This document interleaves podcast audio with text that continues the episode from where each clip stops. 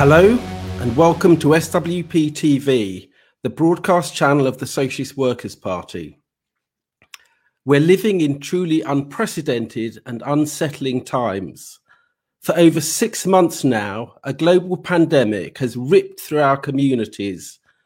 By the end of September, the World Health Organization was reporting that there have been more than 33 million confirmed cases of COVID 19 and over 1 million people have died as a result of it.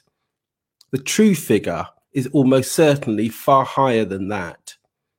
The devastating impact of coronavirus has transformed our city centres into ghost towns and forced us to live in isolated bubbles, separated from our friends, our families, our loved ones, even as so many of them have fallen ill and have died as a result of the disease.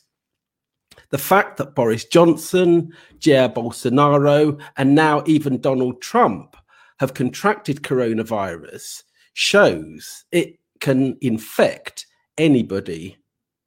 The disproportionate effect that it has had upon people from Black, Asian, and minority ethnic communities shows that we're not all in it together, however.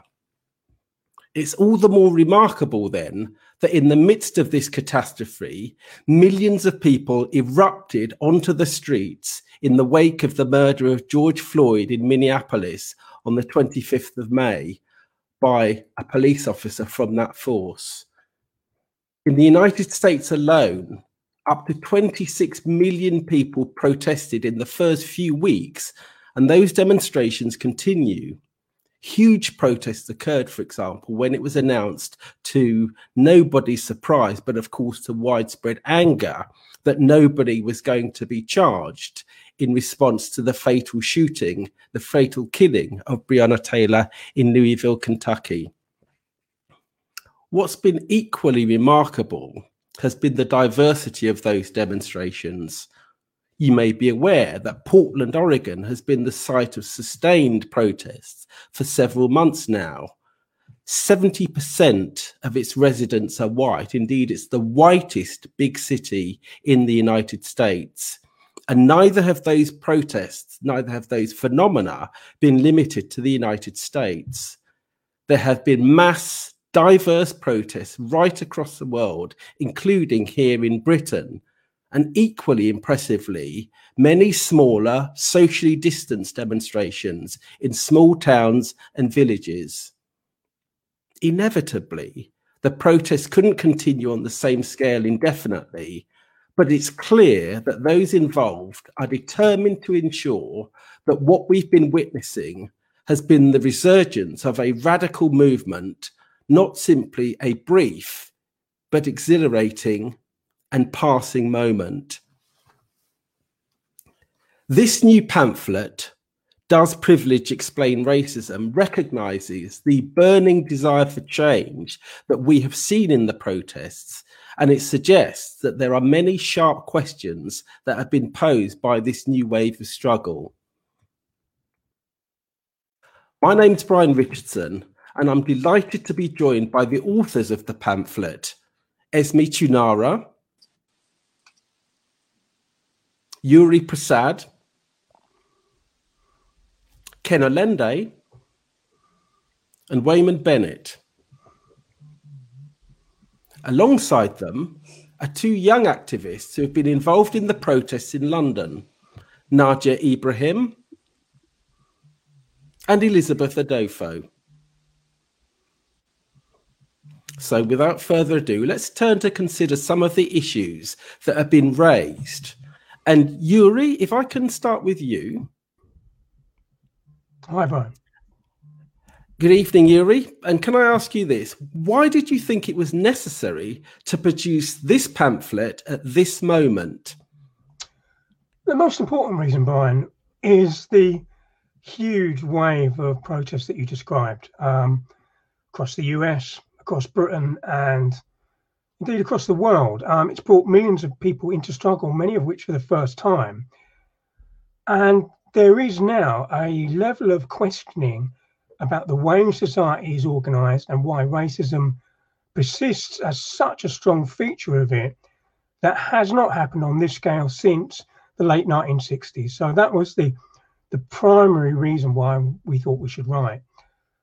Um, people are asking really vital questions about way stereotypes are normalized, the way we are taught in schools and colleges, the way we're policed, the justice systems, the uh, inequalities in health and living standards that have been revealed by COVID, as you mentioned, and people are really looking seriously for answers to those to those questions.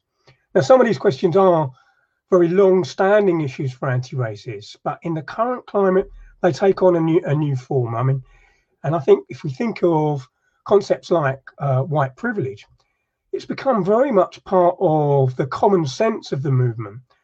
But it's both an old idea that was born out of the surge of identity politics in US universities, universities primarily in the 1980s, but also it's an, at the same time a new idea in the sense that people are increasingly using it to describe the way that racism disadvantages black and Asian people in particular. Um, and it, it exposes the, the, the way people's lives are are stunted and limited uh, by, by racism and how it affects what people feel they can take for granted uh, and what they don't have to think about. So that the, the concept itself is has has at least two two major strands that we wanted to try and uh, deal with. And what we also wanted to do is engage with the arguments that arise out of the, the different phenomena and provide some revolutionary socialist arguments in, in response. So that was the, the, the key reasons why we thought it was worthwhile to produce a pamphlet do want to engage, there's already over 300 people who are watching this broadcast, uh, which is fantastic. Certainly encourage those of you who are already tuned in to carry on sharing it with your friends, your family, your workmates, and so on, because we want many more people, as many people as possible, to to participate and and and hear why this is such an important new publication. Yuri, let's carry on. Um, you mentioned the term privilege you, and you examine concepts of privilege in the pamphlet and the theories that lie behind it. Uh, we're going to go on to discuss that in some detail shortly. But let me just ask you this what other debates are covered in the pamphlet? Yeah, um, we wanted to look at uh, issues, important issues around questions of unconscious bias and about whether unconscious bias can explain the phenomenon of racism. Um, it takes a detailed look at the way people's ideas about race and sometimes a complete lack of awareness of race and racism impacts uh, and the way those ideas are formed. And it takes um, quite a, what you might describe as quite a robust approach to the implicit bias micro industry that seems to have uh, grown up. And we, we, we you know, we expose that argument to quite a degree of, uh, uh, uh, uh, of scrutiny. We also look at the concept of intersectionality, which is an attempt to try and understand the way different forms of oppression, uh, for example, racism and women's oppression, uh, are linked, um, what they have in common, but the way in which people who experience both forms of oppression suffer something unique as a result. Um, we grapple with the concept of identity and the way it relates to relate uh, to race, and we look at the extent to which identity can form um, perform a function in the fight for liberation. Um, a, a, very important question, I think, in the context of Black Lives Matter, and we answer we answer some concrete questions that have arisen in the Black Lives Matter movement, such as whether the movement should solely focus on African Caribbean experience of racism or should it embrace wider concepts of political blackness? Um, and there's a discussion also around the question of cultural appropriation. So, in all the chapters, we try and outline what a Marxist understanding should be. So, we examine the way class divides people, even people who are impressed in similar ways, but why class also has the potential to break down some of the terrible barriers uh, that that divide us. So th- those are the, the key things that we're trying to address in the in the pamphlet, Brian. Thanks, Yuri. Now, uh, Nadia, can I turn to you? And uh, Nigel, it seems a long time ago now, but I can still vividly remember the first Sunday after George Floyd was murdered. Uh, there was a solidarity demonstration that was called in Trafalgar Square, and obviously that was that was in the very early months of the lockdown when almost everybody, Dominic Cummings being a very notable exception, of course, were being very disciplined, not travelling too far from home, maintaining social distancing, and so on. So when that demonstration was called, no one really knew what to expect uh, my partner and I, we we cycled there expecting there to be perhaps a you know a few hundred people as we rode from Brixton in South London, where we live, it became increasingly obvious just from the streets of people walking with placards. It was going to be much bigger than that. And in actual fact, there were there were many thousands of people there, and such was the the energy that it marched spontaneously the three miles from Trafalgar Square all the way down to the US Embassy, where it remained for several hours. Now, I, I remember seeing you there. And in fact, you were one of the few people that I recognized, such was the size of the demonstration. I wonder what what is your recollection of those first few, that one and the first few really heady demonstrations that occurred? Well, I think, you know, being on those marches that were tens of thousands strong, as you said, Brian, um, and really a movement that felt like you know, a diverse army with black generals, you know, you could really see how a whole generation has been radicalized by the last few years, you know, first with austerity and neoliberalism, um, and more recently the pandemic. And, you know, people didn't just chant for George Floyd and Breonna Taylor um, and against police brutality. You know, people also demanded justice for Belly Mujinga, the train ticket collector um, who died of COVID 19 after being spat at uh, by a passenger. Um, nor did the movement forget about Grenfell um, when it hit the third anniversary of the fire in June. You know, people echoed um, Stormzy chanting, you know, where's the money for Grenfell? You know that what you saw on the marches and what you know from talking to people um, and being there you know was that actually there was a general recognition from the young people who'd taken to the streets that you know racism doesn't just operate through individuals and their decisions you know whether it's the derek chauvins or the uh, carl rittenhouses you know it's structured into the system. Um, and i think this is what made black lives matter so radical and militant um, you know, a whole layer for a whole layer of people, you know, radicalized by a whole number of issues in society. You know, race is the key fault line that exposes everything that's wrong with the way things are. Mm-hmm. So, so that's a sense of the, the kind of mood and the spirit and the anger of the demonstrations. How do you think that the ideas in this pamphlet connect with the debates in the movement that have emerged? Mm. Well, I think you know when you think back to a lot of the you know placards and the chants used on the uh, Black Lives Matter marches, you know they u- often use the language um, of privilege to challenge and call out racism. Um, but at the same time, you know, lots of people recognise that the system is racist and that you know that that entrenchment um, of racism is what's the issue. Um, and i think it was that recognition um, that racism is systemic and runs much deeper in society than just the uh, individuals and the ideas in their heads. That i think you know made repeated throughout the movement you know whether that was on the demonstrations um, or in the activist meetings that challenging racism can't just be a black fight and I think, you know, the movement showed that in practice as well. You know, the marches and demonstrations, you know, were black and white, um, and not just left uh, for those who face racism to fight it. Um, and that's exactly what we need to overcome it, really.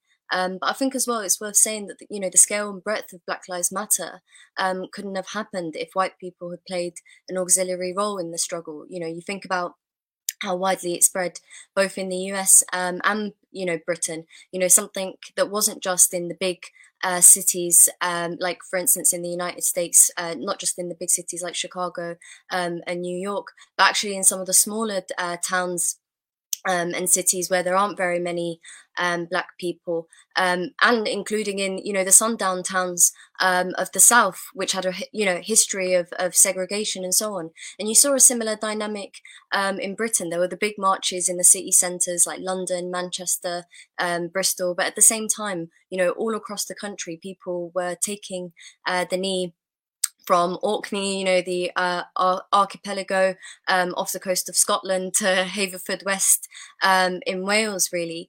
Um, now, I think, you know, of course, you know, there's real questions going on um, about the role, for instance, you know, the role of white people in the movement or the relationship between different oppressions um, happening in the movement at the moment. But I think both discussions um, are incredibly important.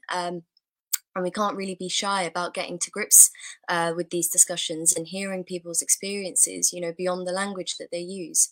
Um, and really, I think, you know, there will be some people who will see racism as something that's either solely or primarily, you know, coming from white people and their inherent prejudices. Um, but there's also a whole layer of people within the movement who, you know, might talk about privilege, um, but will agree with you um, when you say that it's the system that's racist um, or that everyone needs to unite to fight racism. And I think the ideas of this pamphlet, you know, fit with uh, the ideas of the most radical people on the streets. And I think our job is relating to those people um, and winning them to a revolutionary strategy. Thanks for that, uh, Nadia. Esme, can I turn to you now? So the pamphlet's called Does Privilege Theory Explain Racism?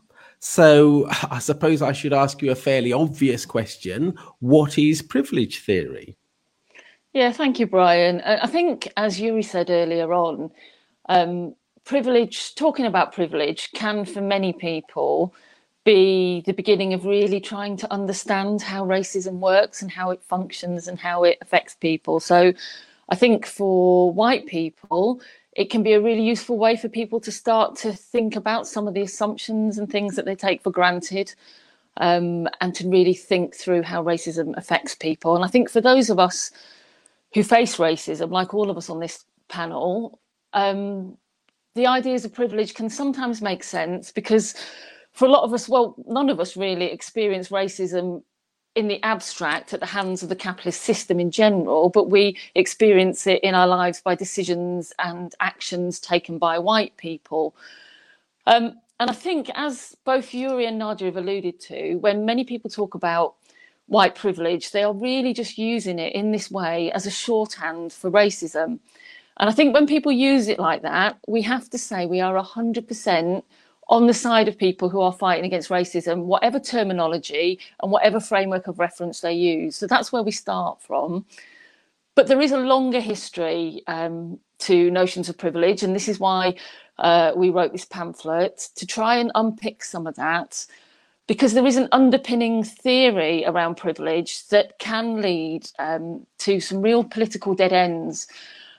And the theory really emerged, as Yuri said, um, among academics and also among diversity trainers um, in the 1980s, uh, primarily in America, around a set of identity politics that was very much shaped at the time by kind of postmodern ideas. But it has spread much more widely now out of the academy and out of the specialist diversity trainers into much more mainstream discussion.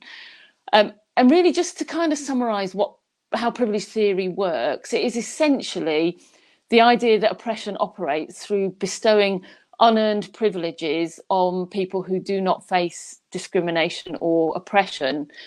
Um, one of the early kind of um, proponents of privilege theory, um, Peggy McIntosh, famously described privilege as an invisible knapsack.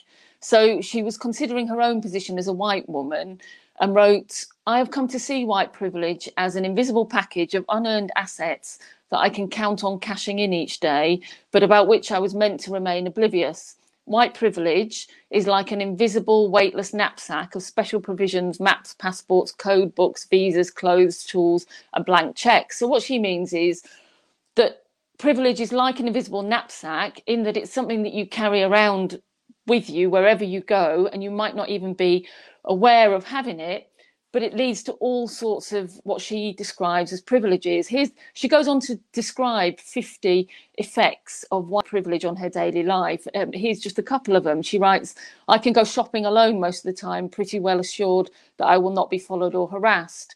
I can turn on the television or open the front page of the newspaper and see people of my race widely, widely represented. I can be pretty sure of having my voice heard in a group in which I am the only member of my race. Um, I can be casual about whether or not to listen to another person's voice in a group in which she or he is the only member of his or her race. So, in lots of ways, these sound, don't they, like um, descriptions of how racism works. Although you do have to kind of ask should it really be described as a privilege to be able to go shopping without being harassed or to have people listen to you um, if you're speaking out in a group? These should really, in my view, be rights um, that everybody has, not seen as somehow as a privilege. But behind this theory and this description of racism, there is really a theory, a deeper theory about how oppression works and how it functions. And she goes on to explain it in this famous um, uh, essay that she writes. She says, such privilege simply confers dominance. It gives permission to control because of one's race or sex. So there's a number of assumptions underlying this theory.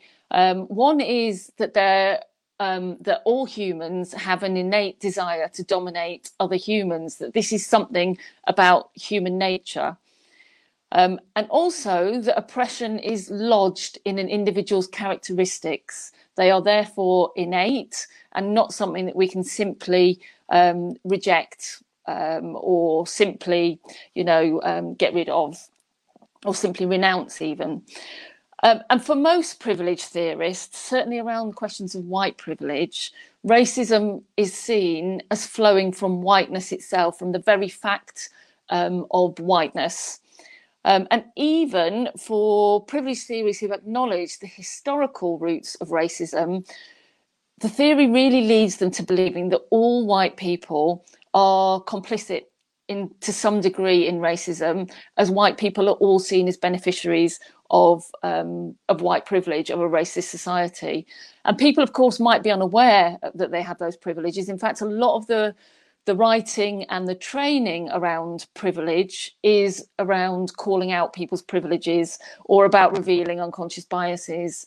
Um, and it's also the case that obviously privilege is used to describe lots of different forms of oppression, not just racism, but and also lots of symptoms of oppression as well. Mm-hmm. So somebody can be privileged in one area and disadvantaged in others. So one of the things that privilege theory does is it seems to reduce all of us to a kind of sum of our privileges and our disadvantages. Um, and if you look online, you'll see there are endless checklists that you can go through to find out just how privileged you are and so, kind of these big systemic injustices that we're talking about today and that the movement is talking about today can end up being reduced to this kind of sum of individual privileges and disadvantages that each of us is, is, is alleged to have under privilege theory. So presumably we're all carrying uh, an invisible knapsack with, uh, uh, to a greater or lesser extent, a number of items in it, I suppose. Okay, thanks for that. That was that that was really really fascinating. Actually, Nadia, let me turn back to you now and ask you, given what we've just heard from from Esme, what from your perspective, what are some of the limitations of privilege theory? Well, I want to draw out um, two limitations really uh, to privilege theory when it comes to um, understanding um, racism. Um, you know, the first is that I think, you know, privilege theory, um, you know, naturalizes racism, you know, by know, rooting uh, racism in our psychology um, and something that's uh, inherent to being white. You know, privilege theory naturalizes racism and, as Esme said, you know, feeds into ideas of human nature and the natural instinct to dominate over those who are different. Um, and by naturalizing racism in this way, um, when we know that race is a meaningless concept scientifically, you know, privilege theory makes racism an ahistorical phenomena. You know, that is, you know, something that has always existed and so will always exist, and therefore actually doesn't explain what existed before racism, how it came about, um, or what can exist after it, really. Um, now, we know that race um, and racism didn't actually exist as a phenomenon for most of human history, um, and it was in fact born out of the Atlantic slave trade as a means of justifying and operating the enslavement um, of people from Africa for their labor on, on plantations. Um, and racism has proven itself, you know, not just to be a useful tool, but a flexible ideology for the ruling class, you know, enduring after slavery uh, through empire and colonialism as a mechanism of divide and rule, um, and continuing to this day um, as a means of scapegoating um, and deflecting real anger in society um, away from the ruling classes themselves who are responsible. Um, but I think more than that, you know, more than robbing racism of its history, I think naturalizing racism also robs it of the anti racism and the history of struggle against it. Um, and actually, there is a rich history um, that's often hidden, um, not just of beating back racism, um, but actually of workers making common cause with people against oppression. So, for example, um, the resistance from below against slavery didn't just come from slaves. You know, it also came from workers in countries that were immersed um, in the slave trade, particularly in Britain. So, for instance, um, workers in Britain boycotted uh, cotton and other goods um, coming out of the southern plantations, um, not just as consumers, um, but actually as workers in the mills, like uh, in places like Manchester um, and Liverpool, which imported that cotton uh, from the racist South. Um, and this embargo meant that you know workers were actually sacrificing their own livelihoods you know in order to bring down the industries that were so central to the slave trade um, and deliberately doing that to weaken the slaveholding south uh, during the american civil war and I think it's important that we know these struggles because they not only show that uh, people can be broken from racist ideas, um, but they actually show that workers who don't experience racism can play a crucial role um, in challenging it. Um, now, the second limitation that I wanted to draw out in privilege theory um, when it comes to understanding racism is that in focusing, you know, either primarily or solely um, on the individual, it ends up, you know, pointing away from the structural racism that exists in society.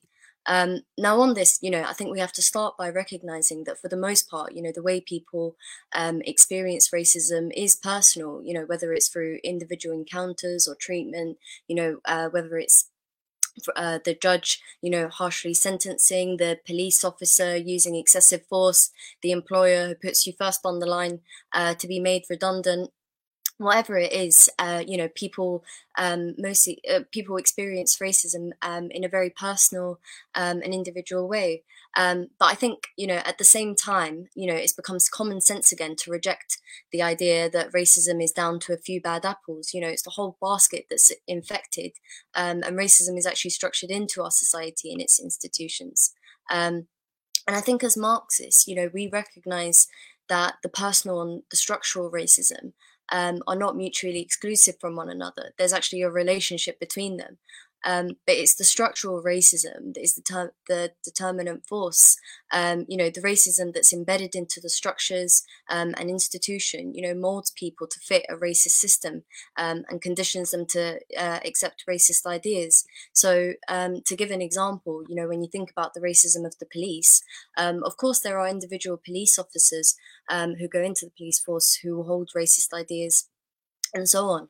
Um, but the racism in the police isn't down to those few individuals. You know, whether uh, the racism in the police isn't down to um, individuals and what ideas they have. You know, whether an individual has racist ideas or not going into the police. You know, the racism is structured into the institution from the training um, and racial profiling um, to the uh, you know dismissal uh, dismissiveness uh, towards uh, black people and and minority communities and so on um, even to you know the discrimination um, that people face in the courts um, and under prosecution as well. All of these things you know uh, mold uh, people who go into the police um, to fit you know, uh, uh, the institution that is in itself inherently racist. And I think it's not just institutions like the police uh, that have racism structured into it. You know, it's the whole society and system that the police operate in, which has racism structured into it.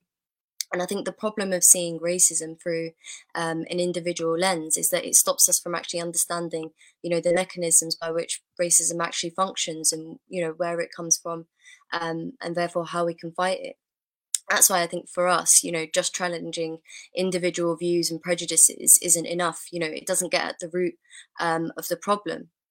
Privilege theory instead, you know, locates and roots racism in the individual Um, and if that individual doesn't face racism, um, not only can they never understand it, you know, they'll inherently hold some level um, of racism themselves, even if unwittingly, um, because they benefit from it. And the solution that comes out of that um, becomes a, a, solution that is very individual, you know, that being Black promotion um, and Black advancement, whether that's into high offices, in business, whatever. Um, and I think whilst we celebrate Black representation in leadership and high positions, you know, it's been proven repeatedly that this as a strategy for liberation is at best limited.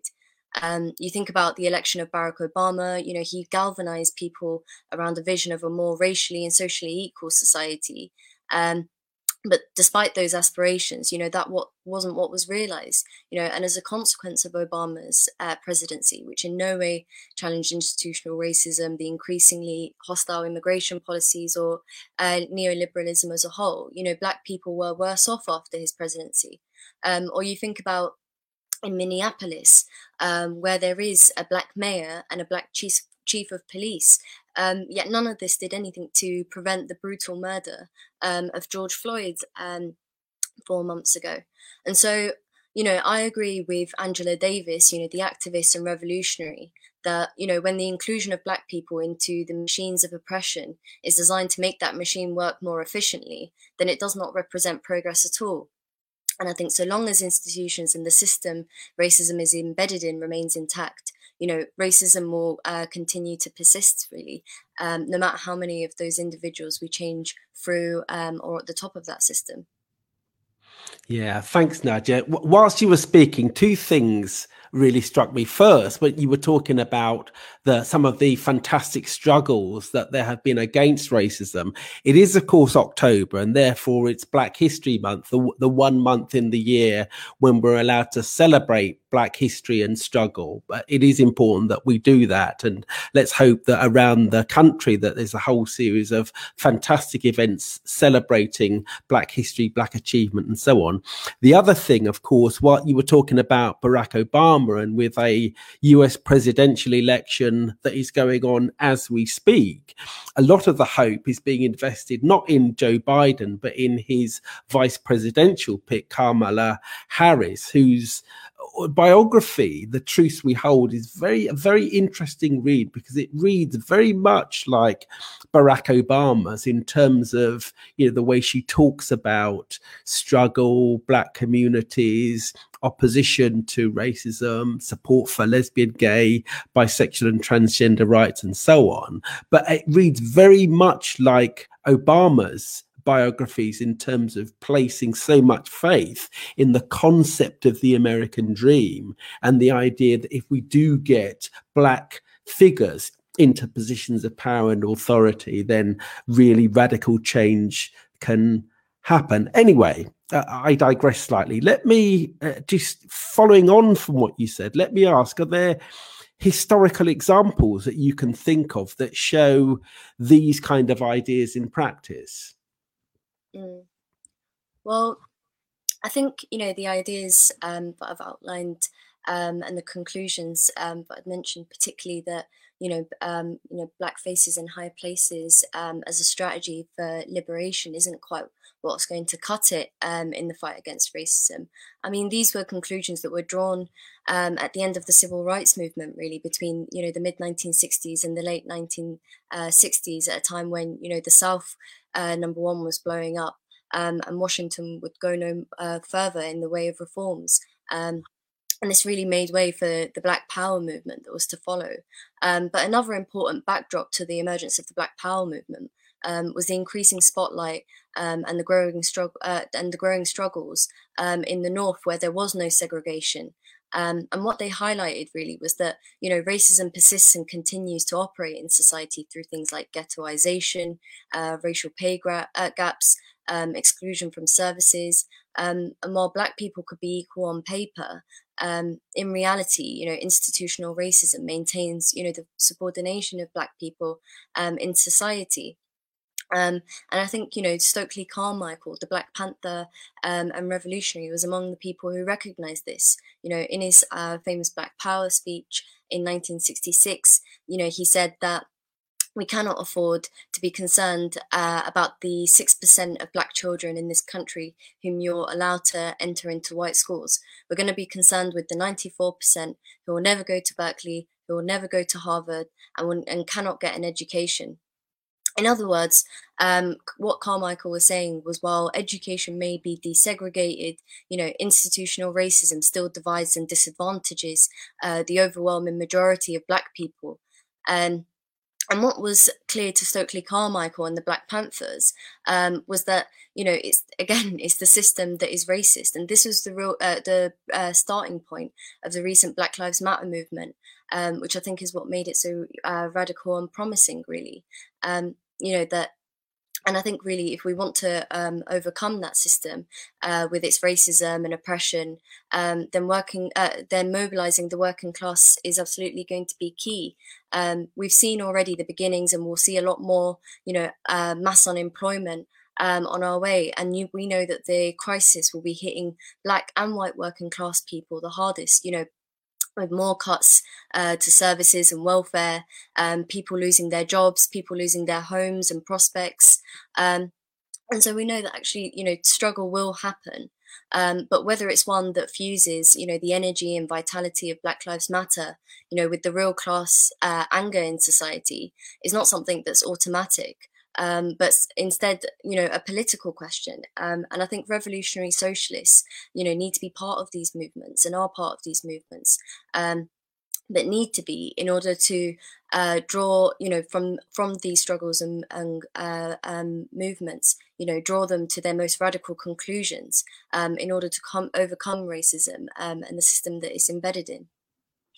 And it was, of course, Stokely Carmichael and Charles Hamilton who first coined the term institutional racism to describe the way that it's structured into the, uh, the, the institutions of society, wasn't it? Yuri, let me bring you back in at this point. So, privilege theory seems to be based on the idea that all white people benefit from racism. How would you respond to that? Yeah, I think it's certainly true that many anti-racists believe that in some way this is true.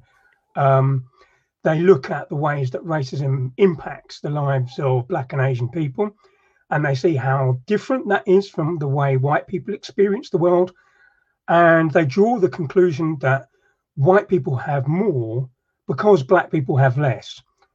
But acknowledging the difference and understanding the reason for the difference are two separate things. Um, for example, it's absolutely true that black workers on the whole earn less than white workers, that they face uh, discrimination on the job, are far less likely to be promoted, and they are most often found in the most dangerous and least well regarded roles in society. And if you think about what those kind of roles are, the care sector has to be a prime example uh, of that. And the real question who is who is to blame for this situation? Is it the white care worker who's earning around £18,000 a year, doing shift work without adequate PPE, but maybe earning slightly more than someone who's on the very bottom rung, maybe someone who's cleaning uh, uh, and doing domestic work in, in, a, in, in, a, in a care home setting? Is that white worker really an example of privilege? Are they complicit in holding the black worker back? I mean, individually in specific cases, perhaps, but in general, no, that can't be the explanation for why so many black workers find themselves at the bottom of the pile and the last to be promoted and the first to be fired. Um, the reality is, it's the care home managing directors who are able to make use of the racial divisions to set workers against each other that are the real beneficiaries, turning workers into competitors is has the effect of stopping them becoming allies. The boss pays the white worker slightly more and dangles before them the possibility of promotion in order to promote divide and rule. And that's an age old colonial strategy, uh, one that's undergone some modification, but that's where it stems from. By making no distinction between the interests of the white worker and the interest of the white boss, privilege theory can't really give us an answer uh, beyond saying that all white people are, in some way to blame or in some way the beneficiaries from, from, from, from this system. I mean, there's lots of evidence to say that the boss, boss's strategy of using racism works. Uh, it works for them on their terms. Workers who are divided on racial lines or ethnic lines or any other lines really are far less likely to come together to fight for what's in their mutual interest. They are therefore much weaker. And the consequence of that is that all workers lose out. Of course, it's true. Black workers lose out the, the, the, most. Of course, it's true that black workers suffer the most. But all workers are limited by racism in, the respect, in respect of their organisation. It's very difficult to fight when you're seeing each other as the reason why you have to work longer hours and get lower pay. If we blame each other, we can't be blaming blaming the boss, and that uh, really leads to benefits for for the bosses, who are, by the way, of course, uh, overwhelmingly overwhelmingly white. And Yuri, in the pamphlet, you consider this idea of a deliberate divide and rule policy, and you do it by looking back at the ideas of the black radical W.E.B. Du Bois. Can you tell us some more about him and his explanation of racism?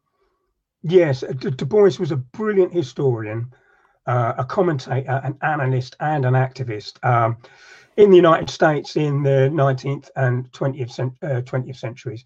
Um, he really wanted to understand the function of racism and why, where it got its appeal from, particularly in the period after the the U.S. Civil Civil War and the construction thereafter of the segregated South. Um, he describes the advantages that the ruling class bestowed upon some white workers in the wake of the Civil War as being more psychologically important than they were materially important.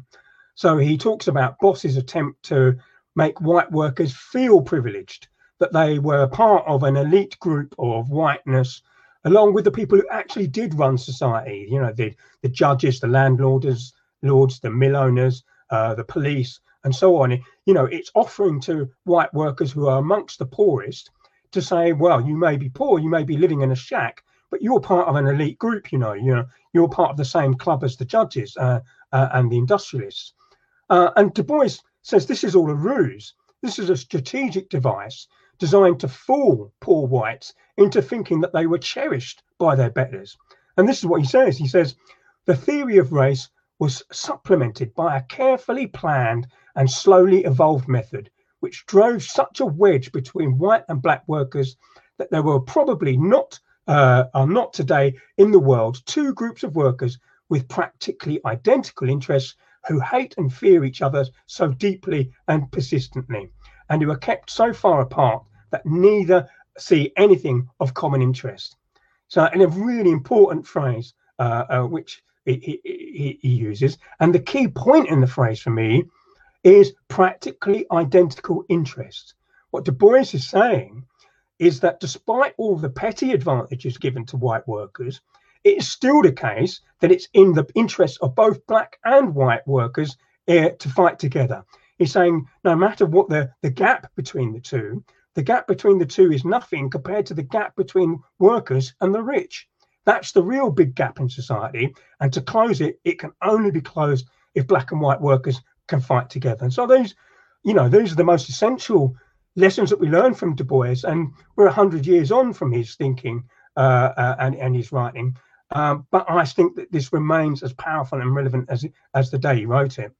Yeah, fantastic. Thanks very much for that, Yuri. I want to move on now and consider some of the other debates that are raised in the pamphlet. And I want, Ken, if I can bring you in at this point. Mm-hmm. Ken, the issue of race and identity has long been a hot topic. I remember the, the former Guardian journalist Gary Younge writing a book called Who We Are and Should It Matter in the 21st Century 10 years ago. And the current Guardian columnist Afua Hirsch her book British has been a bestseller over the last couple of years and has really rocketed back up the charts in recent months. And indeed, one of the questions that have been raised by one of the, the hundreds of people who are on this broadcast uh, has been from Adrian De, De Leon. He says, What is your reaction to the widely asked question that framing events through identity politics is actually causing more divide than unity, which is needed to combat an oppressive capitalist system? So, Ken, why do you think that questions of race and identity are so important? Well, um, Ron, I think that experiencing your own cultural identity is vital for oppressed people in developing self-confidence. And I don't think it's surprising that people um, want to defend uh, an idea of a, a, politics based around their own identity, uh, because we live in a society where uh, a lot of people, black people in particular, see um, their identities suppressed and put down all the time. and I think that one of the things that's amazing about the way people have resisted is the way that this um, identities, cultural identities, often relate to resistance. You just need to think about the way that uh, music has developed um, over the past century. Black music from grime back through hip hop, reggae, soul, rock, jazz, blues, and spirituals have all been linked to developing an identity of resistance. And I think that that's important because the idea of a cultural identity is not that there's some fixed thing, an unchanging thing uh, that you live by. What you actually have is an experience uh, which changes. Your identity changes as the world changes around you. Um, and I mean, that doesn't mean that your identity is simply a choice, uh, but it's something that um, is partly imposed and partly controlled. It's something that I can choose. I mean, for instance, in my position, my um, my father's a black African, my mo- uh, my mother's white English. I grew up um, in London, uh, that means that I have ties in a whole number of different places. And a lot of people from immigrant backgrounds do have situations like that. Um, and it creates an identity, but it's not a one unchanging identity. And it's difficult sometimes to talk about what we're sharing. So, for instance, I have ties to my father's village in Kenya, but my identity, my experience of life is not the same as villagers who are living there. Neither is it the same, the same as um, people who live in um, Nairobi, where my or my family lives in the capital of Kenya. Um, nor is it the same as the white family who were East Enders, many of whom have moved out into suburban London. Each of these are different bits of identity, identity, and I think that those identities develop through uh, your experience. Some of these things are absolutely concrete, such as the way that often people are told, uh, people of African descent are told that African hair is messy or that dark skin is ugly. These things are simple racism. But other things that come out of identity uh, come from other uh, um, other ways of looking at things. So, for instance, um, uh, ways of saying that there are certain right ways uh, to behave if you come from a social, social a certain background. Um, talking about books that have come out recently, this is particularly well covered in um, Akala's book, uh, Natives, uh, which is very strong on a, a lot of the, these issues. That, um, that there might be different right ways to behave. The right way to be uh, a black person in London, uh, if you're living in uh, a working class area, might be very different uh, from the way a black person would depend behave in Jamaica, New York, or Texas. Um, and that doesn't necessarily mean it's the best way uh, to fight back against um, uh, over these um, over these issues by just by asserting your identity. It's by working out who are the people who work uh, with you together. I'd like to uh, agree with what uh, Nadia was saying before about uh, some of the people who are high up, who might come from a certain uh, similar cultural background. Um, do not necessarily have things in, in common. For instance, um, Barack Obama, um, his African father comes from the same tribe as me. But when he came to be the leader of the free world, it didn't actually benefit uh, me in particular. And if you look at other people, a particularly good example to look at at the moment is uh, is Priti Patel. Uh, Priti Patel um, will experience racism. She will have experienced racism, but frankly, she's on the other side now. Um, and this is for me, one of the great things about the Black Lives Matter movement has been precisely that the idea, return of the idea of solidarity. The white people and people from different um, ethnic backgrounds can come together. And this really answers the question that comes up is it divisive for people um, to talk about their oppression, about Black Lives Mattering and so on. I don't think it is because actually it strengthens all of us when we can start seeing how oppression works in society, how you can fight against that. That makes everyone confident, and that's one of the reasons why I think there's so many uh, white people and so on have uh, been able to uh, take part in Black Lives Matter uh, movements. The only uh, people who are actually doing something divisive is uh, the people who talk about um, white lives matter, like the bizarre actor um, Laurence Fox, who's going on about uh, boycotting uh, Sainsbury's today because it's supporting Black Lives Matter. Uh, that that is the other thing. On on our side, I think it's been something that's really strengthening. And so you've talked primarily there about the identity of the oppressed, people who face racism in particular. Uh, what about the right? What about Trump, for example? Don't they also they appeal to a, a right wing version of identity politics? Uh, they certainly do. Um, I think um, even people who've been Trump watchers over the um, over the years will be perhaps surprised by how he supported the fascist Proud Boys uh, mm. and was uh, looking to them as someone who could take on the uh, take on the left. But is this really the same um, as uh, the, the, kind of identity that we've been talking about so far? I, I don't think so. I think that there's something very positive about people asserting their identity in the face of oppression, uh, which is very different uh, from what frankly would call this white pride movement is, which is a movement which is not about um, asserting an identity, it's about putting down someone else. And this doesn't mean instantly that there are lots of poor white people who aren't oppressed, who haven't got lots of reasons to be angry. But the truth is, when they side with um, people like Trump, when they start looking uh, for their identity in the, what they um, aligning with uh, the rich and often racist fascists and so on, they're actually weakening themselves in the way that that Yuri talked about in, in in the previous section. Because whatever Trump says, black culture is not about hating white people. It's about a, a culture of resisting. And as I started uh, out with, I think one of the exciting things about that is that cultures of resistance tend to be very creative. And Esme, just perhaps a word from you as well, adding perhaps to what what Ken has said and picking up on the question that was raised by Adrian De Leon in the chat. What, what do you think are the strengths and weaknesses of organising against racism on the basis of identity? Yeah, thank you, Brian. I think this is a really interesting discussion. And I think we have to say there are undoubted strengths um, and real potential um, in organising on the basis of identity. And we shouldn't ignore that. Both the potential to win real change. You think about um, the high point of the anti-racist struggle, I think, in America with the Black Panthers, for example, or the whole of the Black Power movement.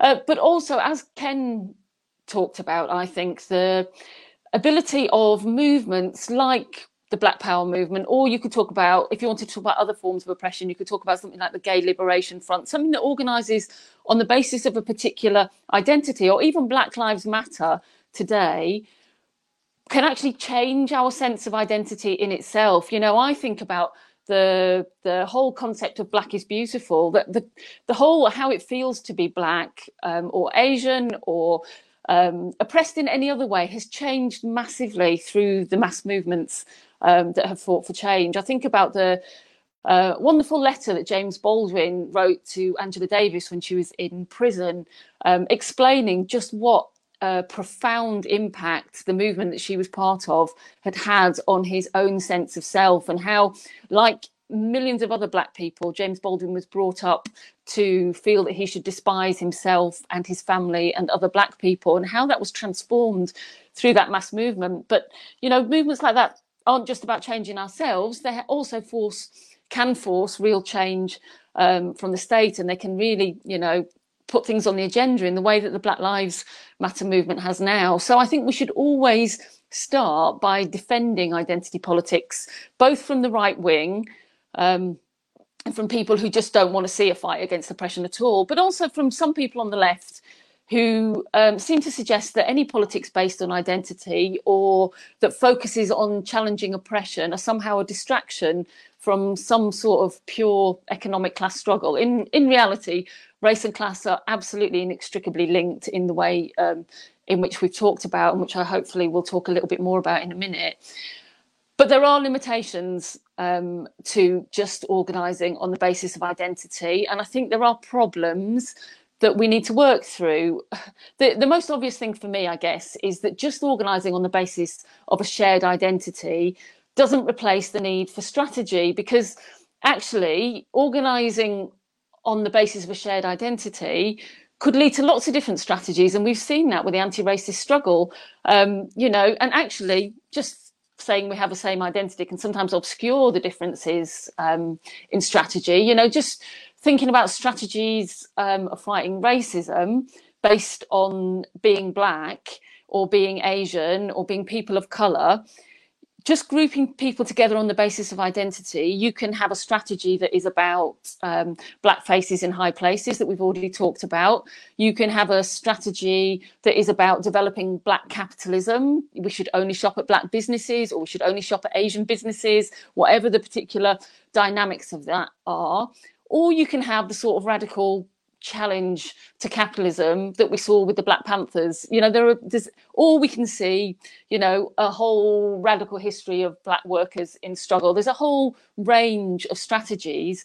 So just having one shared identity doesn't overcome the need to find a strategy. And you've also got to say, what are the goals of a particular movement. There's a really interesting point that Asad Haider makes in his uh, really excellent book, Mistaken Identity, where he argues that unless we're explicit about challenging the limits of capitalism, identity politics can actually encourage us to see oppression through the lens of individual disadvantage in lots of the ways that we've talked about with privilege theory, actually.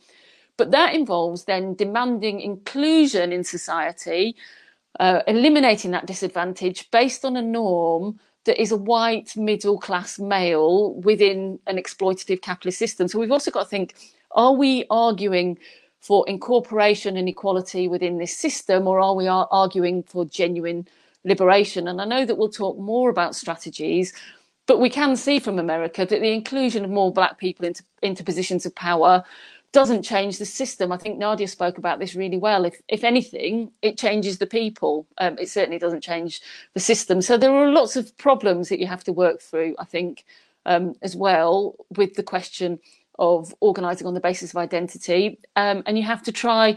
Um, and make visible some of the things that it obscures, like the class differences that exist among Black and Asian people, just as they do among white people. And of course, Esme, we should remember that race is itself a social construct, even though racism, of course, itself is very real. Does that affect how we should think about identity politics? I think that's a very important point that you raised there, Brian, because I think one of the potential problems with identity politics is that it can try and make uh, makes makes solid. It can essentialize something that is really fluid and socially constructed in all the ways that Ken talked about, and that's not just in terms of blackness. I think you can also see that in terms of who gets to be defined as white, which has also changed over time, and we talk about this in the pamphlet. Um, in colonial Hispanic America, for example, being white was actually a financial transaction. You could pay, if you had the money, for a certificate to say that you were white. So, you know, the, the way in which these racial categories change and are constructed um, is a political act in itself. But in terms of organising on the basis of identity today, this obviously raises the question of authenticity, which I think Ken also alluded to. Who gets to decide who is in and who is out of any particular identity. Identities are contested. And there's also the question of who gets to choose the so called community leaders, because it's not always the community or the genuine grassroots community that get to decide those things. Sometimes it's the most um, articulate or middle class elements of a particular oppressed community. Sometimes it is the people that the government or whatever state body it is feel that they can be doing business with. Um, and I think with authenticity comes um, a focus on the primacy of experience, that idea that Nadia talked about, that only people who can experience something can really understand it or combat it. And given that none of us really have the exact same experiences, um, this can potentially lead to fragmentation within the movement. And I think you can see an example of that if you look at the history of anti-racism in Britain and the way in which black really became to be used as a political term in the 1970s for everyone who was fighting against racism, for black and Asian people and other um, minority people of other uh, minority ethnicities who were fighting against racism.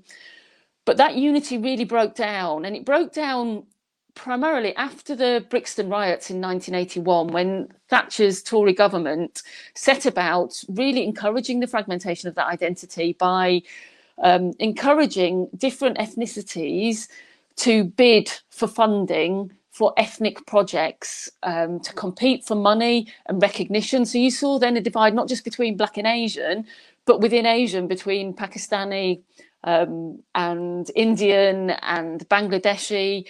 Um, and I think one of the things you've got to think is neoliberalism can really live with this sort of market based identity politics of that sort. And I think we've really got to think about what are identities that are forged in struggle rather than identities that are sponsored by the state and based on kind of market and neoliberal forces. I think it's something we should always have in our minds when we're thinking about what sort of identities can take us forwards in the struggle. Thanks very much for that, uh, Esme. Elizabeth, you've been very patient. so let me bring you in at this point and let me ask you this. How do you think that these questions of identity relate to debates that are happening today around blackness and who is defined as black? Yeah, I think it's actually a really important question, Brian, because actually the contestedness of blackness is actually quite prominent in the debates at the moment. Um, and these are actually quite difficult conversations about deciding what is black. The essence of actually who can call themselves black being contested is actually quite challenging. And I'll start by saying, actually, I think these are healthy things. I think movements challenge our ways of thinking and debates are allowed to happen. Um, but we have to think about actually, does the question of who is Black help the movement?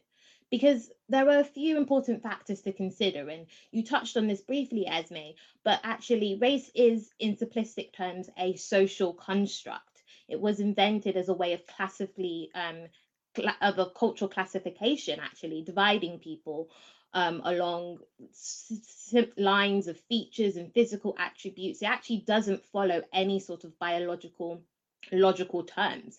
And so when you start dividing whole populations, it can feel so restrictive. And these restrictions don't just extend to actually terms of race and biology, they actually extend to our language and what words we use to describe Blackness. So, whether that's BME or people of color, these terms can feel so limiting and really outdated. But the question of Blackness runs slightly deeper. We must remember that actually racism isn't static, um, it changes and it evolves time and time again. Historically, we saw the shift of racism from the transatlantic slave trade evolve into racism of colonialism. And that has led to a change in racism as we know it today. And that's taken on many different forms. Um, if we begin on this sort of road of saying only people of Black, um, African and Caribbean heritage, like myself, um, face racism, we actually ignore many ways and the new targets that have been created under the new racist strategies.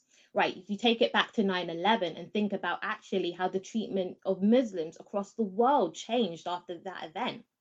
There was vile rhetoric, there was hate crimes, countless police um, harassments and shootings, and actually there was a general overwhelming fear mongering um, and radicalization that has become actually really embedded in some of our sectors, like the education system. And so for me, it's actually beyond clear that Islamophobia is a form of racism. And so if I think about Britain, whether it was the anti racism we saw in the 80s and the 90s, or today the current treatment of refugees under the hostile environment, these struggles must be our struggles too.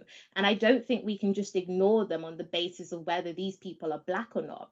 And Esme touched on this again, um, historically, in the anti-racist movement, black has been used as a political term to include people of African, Caribbean, but also Asian backgrounds. It's actually a way of uniting people who face racism.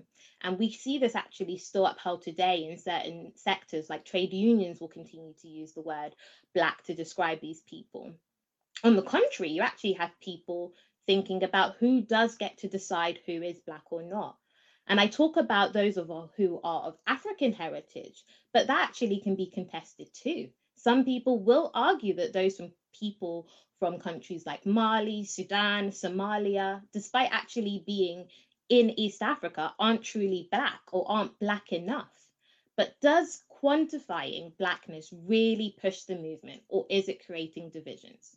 And I think it's something to be aware of because divisions are a divide and rule tactic that has been used for oppressors for centuries. Even when we think of fairly new discussions being talked about, whether it's colorism or actually where do people of mixed heritage have a role in fighting racism? We think of these as new discoveries but these actually stem from common tactics that i think slave masters used to divide slaves on their labor whether that was for the field or for the house or legacies as such things as the brown paper bag test. Our oppressors have actually found a way, and they have a very interested way in dividing us and isolating us within our experiences and actually distracting us from recognizing that the root of all racism lies in the rotting system of capitalism. It's not human nature, there is no racist biological gene, it is systematic. Systematic, sorry. And that's why I'm personally far more interested in us uniting all those who experience racism in our struggles. And it's absolutely true, as it's been said quite a few times ago, we all experience racism in very different ways. But I do think there is a balance. I think there is a way to acknowledge that and also deal with the root cause. And so, in my opinion, whatever color, creed, job, gender, um, age, I want people fighting racism. And this is because I don't think it's one identities or one racist problem or responsibility. Black people can't do it on our own. And actually, we shouldn't have to. We all benefit from eradicating the systems that uphold racism. And that's not only should in unite us, but actually that should give us so much confidence to know that the fight against racism can win. Fantastic. Thank you very much for that, Elizabeth. Um, we should be drawing towards our conclusion. So let me throw another question back to you, Elizabeth. You say that we should be, you know, fighting, uh, uh we want a fight against racism can win. So what sort of politics do you think we do need if we're going to win? Yeah, this is sort of like the million dollar question that everyone's asking, isn't it, Brian? Um, and I think quite simply, the politics that we need to win the fight against racism is a united mass movement that is radical, it's revolutionary, and it's anti capitalist at its core. And I don't think those are the only three things, but I actually think those are the main three things. And I'll begin with radical. Because actually, the road to anti racism is not going to be an easy walk in the park, actually. It's going to be challenging, it's going to be demanding, it's going to be exhausting at times and uncomfortable why? Because racism is so embedded into our ways of life and how society itself functions. And we are living in times of deep crisis, and we know this and we can feel this. But actually, it's in these times where we need to be bold it's not time for us to be asking for equality. It's time actually for us to be demanding it because no one is going to give it to us on a silver platter. And if we wait to make changes when the environment feels less divisive, we will always fall short. It's when ordinary people actually unite and fight back, there's actually no telling or bounds of what we can achieve. And that's why we must be revolutionary which can often feel quite abstract actually, because we don't live in a world where life before racism is in living memory. But change has got to come from more than just reforms and parliamentary politics.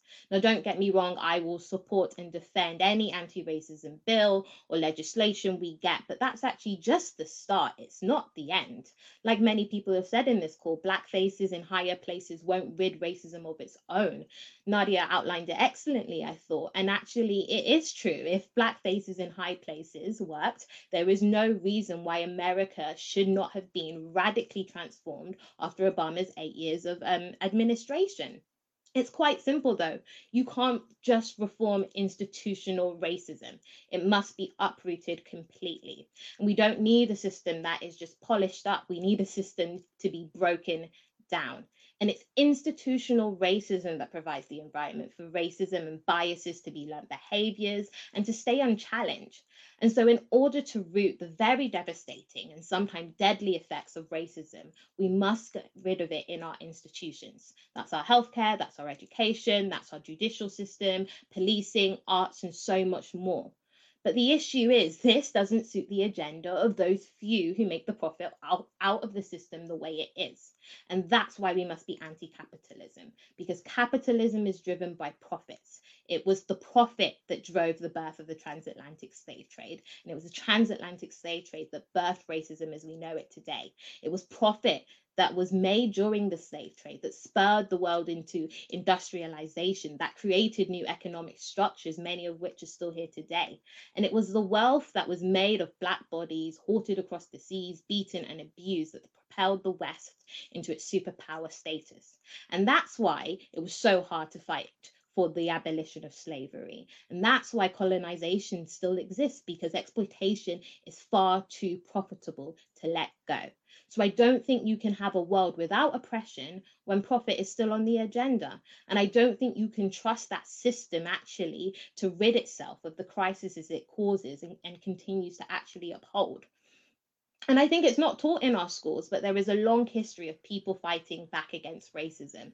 You think of the slave revolts in Haiti and Jamaica, where slaves actually took agency over their own lives. It was these slave rebellions that saved their freedom. In the UK, actually, we've got a long history of anti racist traditions. When we think about today's the anniversary of the Battle of Cable Street, the Battle of Lewisham, Notting Hill riots. These weren't just about black faces in higher places or more representation of our TV screens.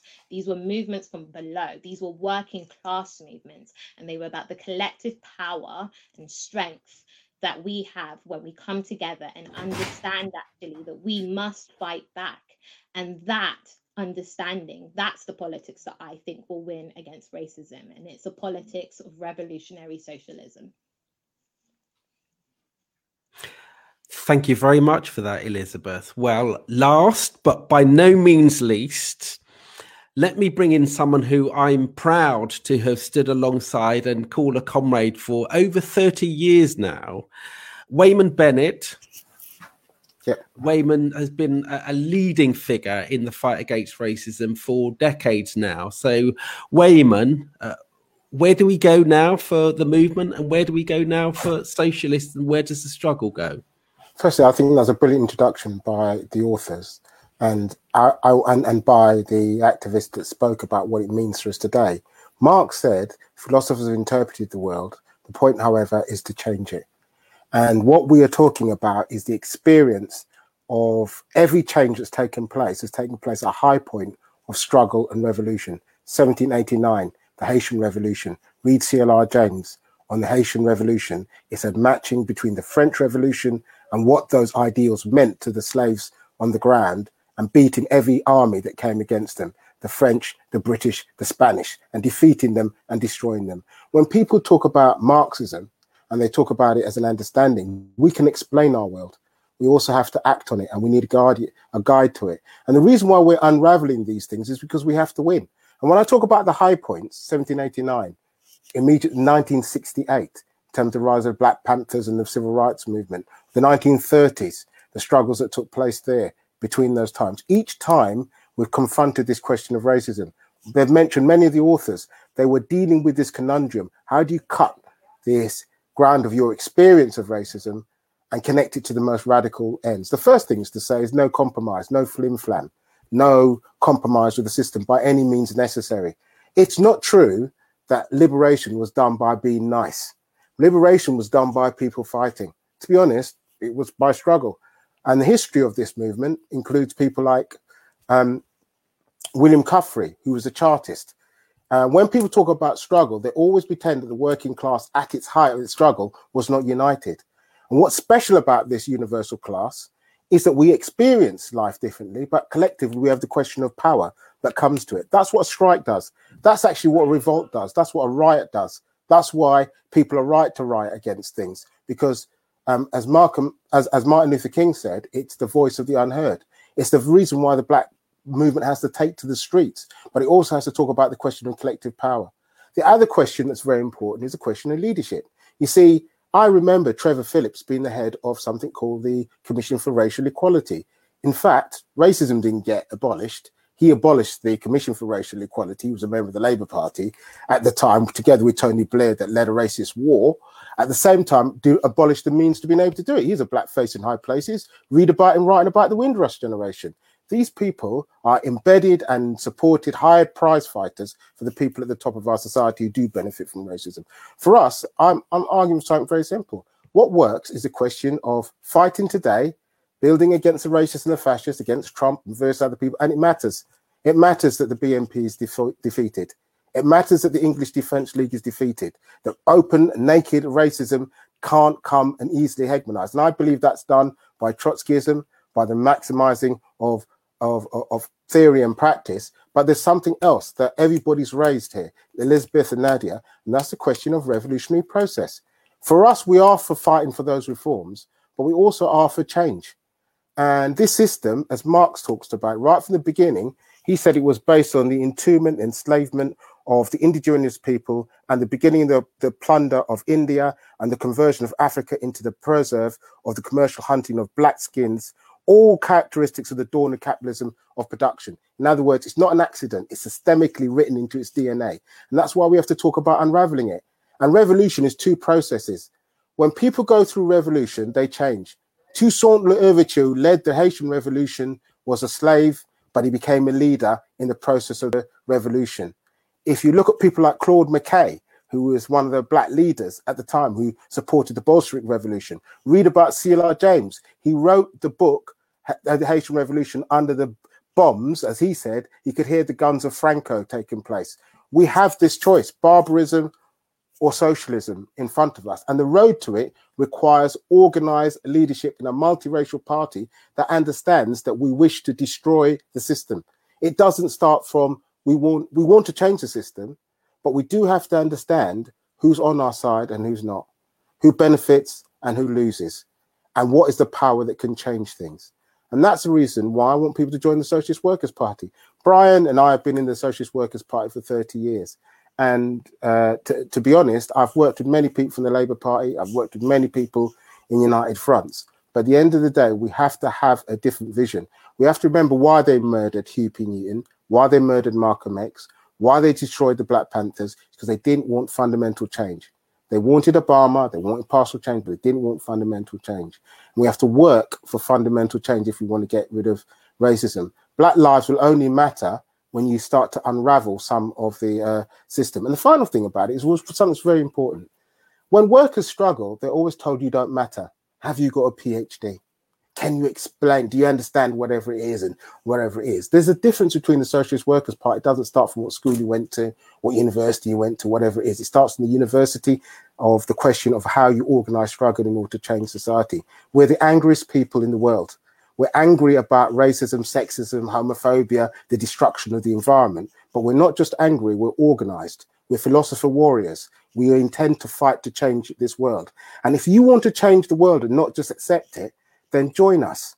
Because for us, there is no compromise with the system, but we are prepared to work with anybody who wants to fight racism, but we have to organize to overthrow it. So that's in the book, goes through all those, the pamphlet goes through all those careful ideas. But remember, the high points lead to real change the, the French Revolution, the Russian Revolution, the struggles in the 30s, the 60s, the 70s, the end of apartheid, all the heights of the movement. We have been to the mountaintops, but we fundamentally have to get rid of the system if we want fundamental change to get rid of racism and all the disgusting things that go with it. So I'll stop there um, and, and, and say to people, please join the SWP. We're one small group. We need to be bigger, but we're part of the question of the working class being the solution. Uh, solidarity and uh, unity in the fight for a, a, better society, get rid of Trump, fight Boris, join the SWP. Thank you for those inspirational words, Weyman. And thank you to all of our panelists, to Esme, to Yuri, to Ken, to Nadia, and to Elizabeth. And thank you to all of you for tuning in and you can continue. Please do continue to share the details of this broadcast to your friends, your family, your workmates, people in your community on YouTube, Twitter, etc., because it is going to be available and it has been, as Rob quite rightly says in the chat, an absolutely brilliant discussion. And if you want to know more about it, you want to follow it up, then please do buy a copy of the pamphlet, Does Privilege Explain Racism, which is published by Bookmarks. And let me say a few words about Bookmarks because I'm delighted to announce that this flagship independent socialist bookshop is now open again. So if you are in London, you can pop in and browse and buy some of the extensive range of books, pamphlets, newspapers, and gifts that it has to offer. If you're not in London, then you can log on to the website, the address which I think is on your screen below, and have a look at its catalogue, order the pamphlet, and some of the other items it has available online. I want to say something also about Socialist Worker, the newspaper of the Socialist Workers' Party. Every week, Socialist Worker is written, published, and distributed across the length and breadth of Britain. That's difficult enough at the best of times for a radical socialist paper that doesn't have the backing of multi millionaire media moguls or a big trust, but is instead funded by ordinary working class people. It's even more difficult in the midst of a pandemic, and yet Socialist Workers' fantastic team of journalists have continued to produce the paper week after week, sharing stories from workplaces and communities, putting forward the argument that we're not all in it together, and demanding that the needs of people are put before profit. Every year, we have an appeal to support Socialist Worker this year, I would argue it's more important than ever. We know that none of you are tycoons, and many of you will have been suffering financially yourselves during this pandemic. Pandemic, but please do dig deep and give what you can to help keep this fantastic newspaper going. Again, the details are available on your screen. And finally, let me just echo what Weyman said in his conclusion. The Socialist Workers' Party is trying to build a network of socialists that can intervene in the struggles in every town, city, village, workplace, college, and university in the country. This pandemic, the vile extremism of people like Donald Trump, the climate crisis, all of these have given us a horrible glimpse of what the future could be like, the barbarism that lies in wait but it doesn't have to be that way. We can build a better future. And if you agree with us, then come and join us. Details again of how to join the Socialist Workers' Party are on the screen below. Thank you for tuning in and stay safe.